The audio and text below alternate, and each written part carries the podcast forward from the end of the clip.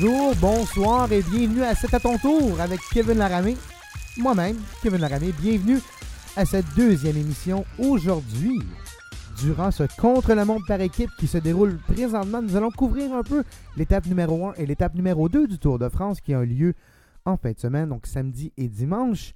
Nous allons parler un peu de ces deux étapes, un peu des, euh, des abandons, quelques abandons déjà, quelques minutes de retard pour certains, quelques secondes de retard pour d'autres, si on pense à des favoris tels les Chris Froome et Nairo Quintana qui sont déjà à quelques secondes ou minutes de retard après ces deux premières étapes.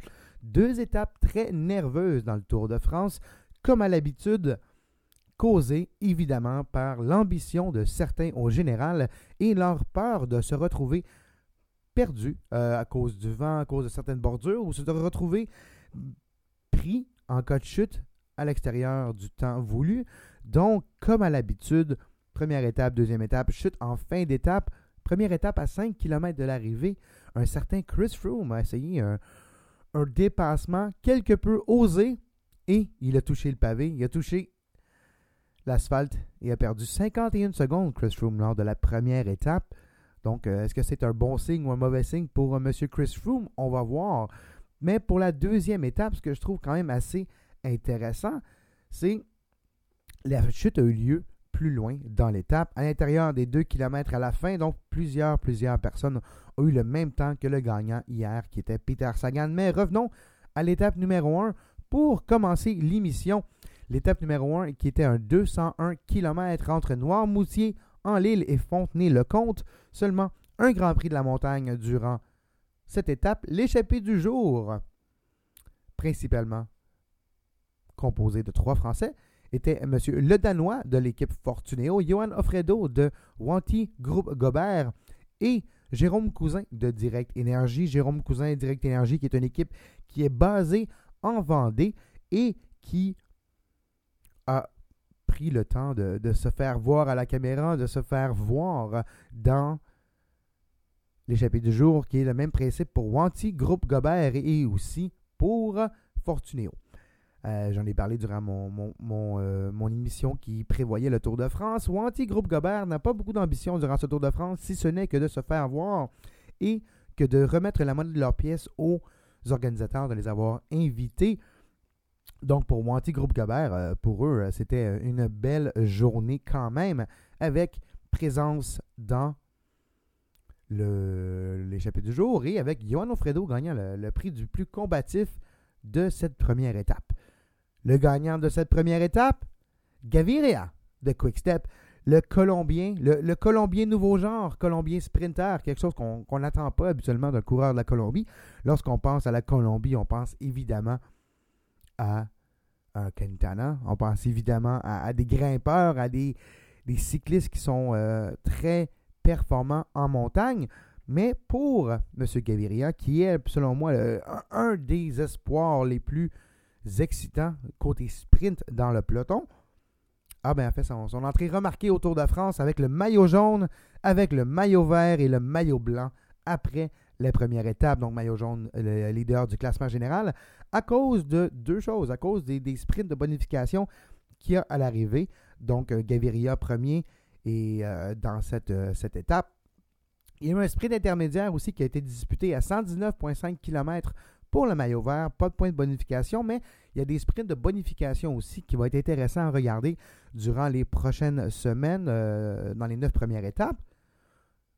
Aujourd'hui, c'est ben, aujourd'hui, durant l'étape numéro 1, c'est les membres de l'échappée qui ont eu ce, sprint de bonification. Mais le sprint intermédiaire euh, pour la quatrième place, cinquième et sixième place, qui donne des points pour le maillot vert, a été gagné par euh, Gaviria, Greipel et Arnaud Desmar. Pas le, le, sprint intermédiaire le plus chaudement disputé, mais quand même, Gaviria avait montré un petit peu sa vitesse de pointe au sprint intermédiaire qui nous montrait quand même une bonne, augure pour M. Gaviria et Quickstep qui, après la première étape, ramasse le maillot jaune et aussi euh, la première bataille au sprint. Donc Gaviria, qui n'a pas été chanceux dans la deuxième étape, on y arrive dans quelques instants. Quelques frais à remarquer, euh, j'ai parlé de Froome perte de 51 secondes, d'un Quintana perte d'une minute 12 à cause de chute en fin d'étape à 5 km d'arrivée. Malheureusement, lorsqu'il y a des chutes à 5 km de l'arrivée, les coureurs n'ont pas le même temps que le gagnant. La, zone tampon qu'on peut appeler la, zone de sécurité est de 2 km avant l'arrivée. Donc, s'il y a, durant l'étape de sprint, s'il y a chute à 2 km de l'arrivée, tous les membres du peloton ont le même temps que ceux qui terminent en premier. C'est ce qui est arrivé durant la deuxième étape. Mais durant la première étape, c'est ce qui explique pourquoi Chris Froome, euh, champion défendant du Tour 2017, du Tour d'Italie 2018, du Tour d'Espagne 2017 aussi, et un des prétendants au titre cette année, a perdu déjà 51 secondes. Oui, il y a des fortes chances qu'il reprenne cette 51 secondes durant l'étape numéro 3, qui est le contre-la-montre, qu'on va revenir plus tard aujourd'hui vous en parler. Mais pour l'instant, Froome, après une étape, 51 secondes de retard. Et Quintana, 1 minute 12. On n'est pas encore rendu au pavé. Les pavés, c'est l'étape numéro 9. La mur de Bretagne, c'est l'étape numéro 4. Donc, l'étape numéro 4 aura lieu demain qui est demain mardi. Aujourd'hui, lundi, lorsqu'on nous enregistrons. On va revenir un petit peu plus tard aujourd'hui, encore une fois, pour faire un, résumé de l'étape numéro 3. Maintenant, passons à l'étape numéro 2. J'ai oublié, par exemple, une chose. Lawson Craddock de EF Drapac, Education First Drapac, powered by Cannondale, euh, l'équipe dirigée par Jonathan Waters de Slipstream Sports. Lawson Craddock a touché le, le tarmac assez, assez solidement durant la zone de ravitaillement touché à l'œil, touché à l'épaule gauche, l'homoplate gauche. Lawson Craddock a été le, dernier à franchir la ligne d'arrivée après la première journée. C'était le cas la deuxième aussi. Mais euh, Monsieur Craddock qui a été très durement touché. On parle ici d'une possible semi-fracture de l'homoplate gauche. Donc, pour, M. Craddock, c'est très difficile de, de, tourner à gauche. Donc, dès que c'est un petit peu un petit peu courbaturé, ben, vraiment, Lawson Craddock est extrêmement courbaturé présentement et on va voir euh, sa performance durant le contre-la-montre par équipe. Je crois qu'il va se donner beaucoup au début et ensuite laisser les sept autres coéquipiers de Education First Powered by Cannondale terminer cette et troisième étape. Mais pour revenir à M. Lawson Craddock qui a, été avec le, le véhicule de médecin durant une bonne partie de la course pour se faire toucher un peu. Euh, bonne chose, aucune fracture au niveau du visage. Donc, euh, la, douleur peut être gérée, tout dépendant euh, de l'état de son épaule et son omoplate gauche. Donc, nous allons voir durant les prochaines étapes si Lawrence Craddock va pouvoir continuer. Mais pour l'instant, lanterne rouge du Tour de France, Lawson Craddock, et qui continue à se battre d'heure en heure, de kilomètre en kilomètre. Passons maintenant à l'étape numéro 2. Ah, le, mano à poids, en passant après l'étape numéro 1, était le Danois de Fortuneo. Un maillot blanc, Gaviria. Maillot vert, euh, Gaviria aussi. Le plus combatif, Johan Ofredo de Wanty Group Gobert. Maintenant, l'étape numéro 2 qui s'est terminée au sprint aussi et qui a eu des chutes. Parlons un peu du sprint à la fin, gagné par euh, évidemment Peter Sagan, le maillot arc-en-ciel, le champion du monde défendant et le leader euh, au niveau plat pour l'équipe Bora Hansgroth. qui a renouvelé son contrat de commandite pour les quelques prochaines années à suivre aussi avec l'équipe Bora. Donc on parle ici d'une équipe qui, même si est une équipe quand même euh, pas les plus fortunées, est capable d'avoir les bons commanditaires et de capable de signer des, coureurs tels les Peter Sagan et de les bien les entourer pour les prochaines années. Donc c'est un, positif. Lorsqu'on parle de vélo, on parle de souvent commanditaires d'argent. De, d'argent un sport qui est extrêmement coûteux à opérer, à trouver des commanditaires. pour avoir les bons résultats, souvent, on se doit de faire nos devoirs. Et dans le monde du vélo, faire ses devoirs équivaut à rencontrer les commanditaires et à trouver des ententes pour euh, de commandites de vélo et de bonnes technologies et aussi de partenaires non seulement commerciaux, mais je vous rappelle, exemple, lorsque des équipes telles que Belkin il y a quelques années, et ensuite il y a eu les Garmin, lorsque des compagnies qui sont directement impliquées avec la technologie ou avec euh, le monde du vélo, le partenariat est toujours plus facile et les possibilités financières sont beaucoup plus faciles aussi. Par exemple, un Garmin qui était durant longtemps un commanditaire de, Garmin, Garmin Cervelo, Garmin Sharp, euh, qui est éventuellement devenu Drapac, Cannondale avec quelques fusions de Liquigas et de tout ben, ces commandites-là, c'est. Nous utilisons surtout des produits. Exemple, Garmin a commencé à devenir commanditaire, a commencé à s'intéresser beaucoup, beaucoup plus aux odomètres de vélo et aux ordinateurs de vélo. Maintenant, Garmin domine le marché, ce qui n'était pas le cas il y a 10 ans. Donc, c'est un peu un exemple de commanditaires qui peuvent amener beaucoup plus à l'équipe et au monde du vélo que seulement de l'argent. Alors, continuons maintenant l'étape numéro 2. Je mentionnais Peter Sagan, sa neuvième étape du Tour de France, son quatrième maillot jaune et son premier maillot jaune dans l'équipe Bora Scott. L'échappée du jour qui s'est échappé dès le départ réel à quelques 13 km après le départ fictif.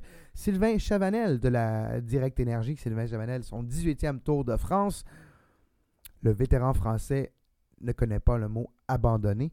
Et durant cette échappée, avec Smith et Michael Gogol de la Trek Segafredo, ces trois coureurs ont resté ensemble jusqu'au premier Grand Prix de la montagne, qui était très, très tôt dans l'étape, qui était exactement à 28 km à l'étape. C'était une catégorie 4. Et ils ont disputé ça avec le Smith qui a gagné des points. Smith est devenu égal avec le Danois de l'étape numéro 1, le Fortuneo, pour le maillot à poids. Mais Smith étant en avant de Fortuneo, euh, du, coureur de Fortuneo, le Danois, dans le classement général par au-dessus de 3 minutes après l'étape numéro 1, et le porteur du maillot à poids. Il le portera durant l'étape numéro 3 et l'étape numéro 4. Il n'y a pas de Grand Prix de la montagne durant le contre-la-montre par équipe dans l'étape numéro 3 et sera aussi le porteur du maillot à poids durant l'étape numéro 4 qui nous verra franchir le mur de Bretagne à deux reprises. Donc, ce Smith, coureur Smith, sera avec le maillot à poids. Le maillot vert, Peter Sagan, évidemment, le maillot blanc, Gaviria, qui est capable de le garder. Gaviria qui a été un petit peu malchanceux, il a chuté environ 1,5 km de l'arrivée avec une poignée de sprinteurs et de coureurs rapides tels les Heinrich Hausler. Donc euh, la malchance pour M. Hausler qui s'acharne sur lui depuis 2011 continue malheureusement en espérant qu'il n'y a pas trop de blessures et qu'il pourra continuer ce tour. Deux coureurs ne continueront pas le Tour de France cependant durant l'étape numéro 2 et un coureur de la Trek Zekafredo détient le malheureux record d'être le premier abandon du Tour de France 2018. Gabou Garnet de Trek Zegafredo ne se sentait pas bien. Maux, euh, de ventre, maux intestinaux et euh, durant la journée a été le premier à déclipper ses pédales, sortir et se garer sur le bord de la route pour embarquer dans l'autobus à balai. Et le deuxième abandon. Et cet abandon pourrait avoir des conséquences graves pour l'équipe Astana un de leurs lieutenants, lorsque c'est un petit peu bosselé, lorsque c'est en montagne, était un, des lieutenants de Jacob Fulsang au général, Luis Leon Sanchez, fracture, multiples fractures aux côtes, et à l'épaule, Monsieur Luis Leon Sanchez de Astana, malheureusement, n'est plus du Tour de France 2018. Je mentionnais l'échappée du jour. L'échappée du jour, c'est resté ensemble jusqu'à 28 km, jusqu'à cette première bosse ce, col de catégorie numéro 4, que je ne peux pas vraiment appeler la col, on va appeler ça la côte. Donc la côte de Pozog. Lors de cette côte, c'est là que Smith a gagné. Mais Smith, devant garder ses énergies pour le contre-la-montre par équipe, même chose pour Michael Gogol de Trek Capredo.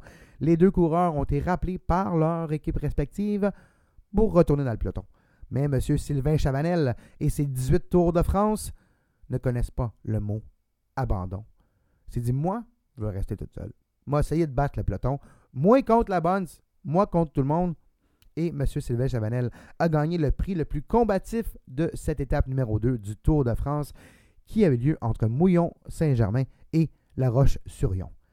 Sylvain Chavanel, je crois qu'on va entendre parler de lui encore une fois durant ce Tour de France. Euh, membre de l'équipe Direct Énergie qui est basée en Vendée. Les quatre premières étapes, trois, trois et demi, premières étapes sont en Vendée. Et nous allons voir une équipe Direct Énergie incapable de fournir le plus d'efforts possible pour passer à la télévision, pour représenter la région et pour nous donner des moments d'excitation tel un Sylvain Chavanel essayant de sauver du peloton. Sylvain Chavanel, le prix du plus combatif de l'étape numéro 2. Un sprint intermédiaire qui était disputé aussi avec aucune bonification de temps, mais avec des bonifications de points. Encore une fois, le, sprint intermédiaire, il n'y a pas de bonification de temps durant ici, mais le sprint intermédiaire, euh, attendez, je, ai en erreur. Il avait été à 14 secondes de l'arrivée euh, et celui-ci était à 168,5 et qui a été ramassé par le peloton qui n'a pas vraiment été disputé. Mais pour le sprint intermédiaire, on a pu voir encore une fois les, quand même les grands noms du sprint se, battre pour les points du maillot vert et cette compétition va commencer à devenir de plus en plus intéressante durant les prochains jours. Oui, Peter Sagan a pris le contrôle. Il y a eu un, un, un momentum, comment on dirait, le retour du balancier d'environ 50 quelques points, 52 pour être précis. Gaviria avait une avance de 26 sur Sagan et ça l'a changé. Sagan a maintenant une avance de 26 sur Gaviria. Et une de ces raisons est le sprint intermédiaire qui lieu à 50 km de la fin. Sylvain Chavanel étant le, seul membre de l'échappée restant, a ramassé la première position de ses points. Mais ensuite, Peter Sagan, euh, Gaviria et Alexander Christophe ont eu les, trois autres positions pour les points pour le maillot vert. Donc Sagan avait déjà pris une petite avance. Ben, pas une avance, mais il avait déjà pris euh, un certain euh, momentum avec ce sprint intermédiaire pour ramasser quelques points pour le maillot vert et ensuite, avec cette victoire d'étape au sprint, obtient le maillot vert. Mais euh, nous verrons dans les prochaines étapes qui sera le porteur du maillot vert parce que M. Sagan porte le maillot jaune. Et c'est toujours intéressant de voir le maillot arc-en-ciel de champion du monde gagner le maillot jaune. C'est euh, un fait assez rare. Je me rappelle un Philippe Gilbert il y a quelques années. C'est un fait que ce n'est pas tous les jours. Même que juste la présence du champion du monde au Tour de France n'est jamais assurée. Souvent, un baroudeur, un grand puncher va peut-être gagner ce genre de, de course comme un champion du monde qui est souvent en circuit avec. Euh, qui ressemble souvent un petit peu à la course du Grand Prix de Montréal qui a déjà été utilisé pour la course de champion du monde, si vous retournez en 1975, sur le Mont-Royal, gagné par Eddie Merckx, le fameux Belge. Si vous ne connaissez pas Eddie Merckx, je vous conseille de, faire un petit peu de recherche sur le Tour de France et vous allez voir, euh, vous allez découvrir tout un coureur. Et c'était tout un autre temps du Tour de France, en effet. Donc, cette deuxième étape a laissé quelques traces. Louis Sanchez et Thiabou Gourmet de Trek ont abandonné. Mais quand même, après deux étapes, on parle de Chris Froome, 51 secondes de retard, Quintana, 1 minute 12 secondes de retard, et surtout de quand même plusieurs coéquipiers touchés. Plusieurs coéquipiers ont touché le tarmac, sont blessés, et je crois que ces prochaines étapes vont laisser des traces aussi. Autant qu'on était un, petit peu on était excité pour le début du Tour de France, oui, mais les étapes de montagne, c'est ce qui retient l'imaginaire. Et les premières étapes de montagne étant l'étape 10, suivant, suivant la journée de congé et suivant la journée des pavés, nous laissait quand même un, petit euh, moment de répit. On se dit, ah, bien non, ça va être un, début différent. Bien non. Et ce qui explique vraiment ces chutes durant les deux premières étapes, si vous êtes un néophyte du Tour de France, si vous découvrez notre émission, merci. Vous pouvez nous suivre sur les réseaux sociaux, Kev Laramé et sur notre page Facebook au sportspodcastingnetwork.com. Là, ce qui rend nerveux les premières étapes, c'est les équipes des grands prétendants au général veulent garder leurs coureurs en sécurité et ne pas s'exposer à des pertes de temps inutiles, soit près de la côte durant l'étape numéro 1 en Vendée, s'il y a des possibles bordures, pour ne pas se faire avoir, pour ne pas se faire avoir pris en dehors de l'échelon et perdre 30-40 secondes dans l'espace d'une fraction de seconde. Ce qu'on veut dire, c'est que, exemple, vous avez le peloton, il y a du vent, le peloton commence à s'étirer un peu, à devenir en, échelon, un coureur, un coureur, un coureur. Tout le monde est, si tout le monde est dans la roue des autres, le peloton en entier aura le même temps. Suffit d'un espace de deux vélos de long. La ligne est brisée. Et on parle maintenant de différence de temps entre les deux groupes. Et souvent, un 100 mètres, un petit peu moins que ça, 30, 40 secondes, sans même aucune faute de votre part. Donc, à cause de cette raison, à cause du moment nerveux enfin, et a plusieurs équipes, donc les équipes de sprint et les équipes qui priorisent un, classement au général, utilisent la même tactique de se rapprocher de l'avant du peloton en fin d'étape pour être sûr de bien rentrer au bercail leurs prétendants. Sauf qu'il n'y a pas de la place pour tout le monde en avant du peloton. Et ces batailles de je vais être là, non, c'est moi, non, c'est à mon tour, tasse-toi un petit peu. Mais ben, ces batailles-là nous donnent malheureusement des chutes. Et des chutes qui n'ont pas eu de conséquences en première étape, qui pourraient en avoir fortement en deuxième. Mais on parle d'un Chris Froome déjà 51 secondes de retard. Après l'étape numéro 3, dont nous allons parler dans quelques heures, peut-être que les choses auront changé. Mais pour l'instant, au général, On parle de, Peter Sagan devant Gaviria de quelques secondes dû aux, bonifications de fin d'étape. Maintenant, l'étape numéro 3, contre la montre par équipe à Cholet, sera très important. On pense à Garen Thomas l'équipe Sky qui a des fortes chances de rafler le maillot jaune. Seulement euh, quelques secondes de retard sur Peter Sagan.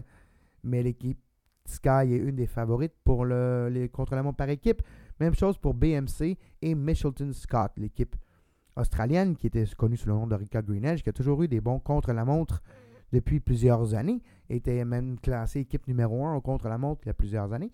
Maintenant, est-ce que l'équipe qui a un renouveau de coureurs et une différente direction et un petit peu de malchance aussi avec les Adam Yates de ce monde, qui ont touché le pavé déjà deux fois depuis les deux premières étapes, qui se retrouvaient derniers et qui partaient en premier aujourd'hui pour le contre-la-montre par équipe? Nous allons voir si une de ces trois équipes est capable d'aller chercher la victoire d'étape, la victoire par équipe et peut-être placer un de leurs coureurs en maillot jaune, l'équipe Sky et leur coureur Garen Thomas est le mieux placé pour aller rafler ce maillot jaune ou comme dirait ce Mellow Johnny's après cette troisième étape. Mon nom est Kevin Laramie, suivez-moi sur Facebook ou partout où que vous trouvez les réseaux sociaux que vous préférez, sur Instagram, sur euh, LinkedIn. Vous pouvez me trouver aussi sur Twitter, Kev Laramie. On revient plus tard aujourd'hui avec un résumé de l'étape numéro 3 et du contre-la-montre par équipe. Et jusqu'à la prochaine fois, je vous souhaite bon vélo.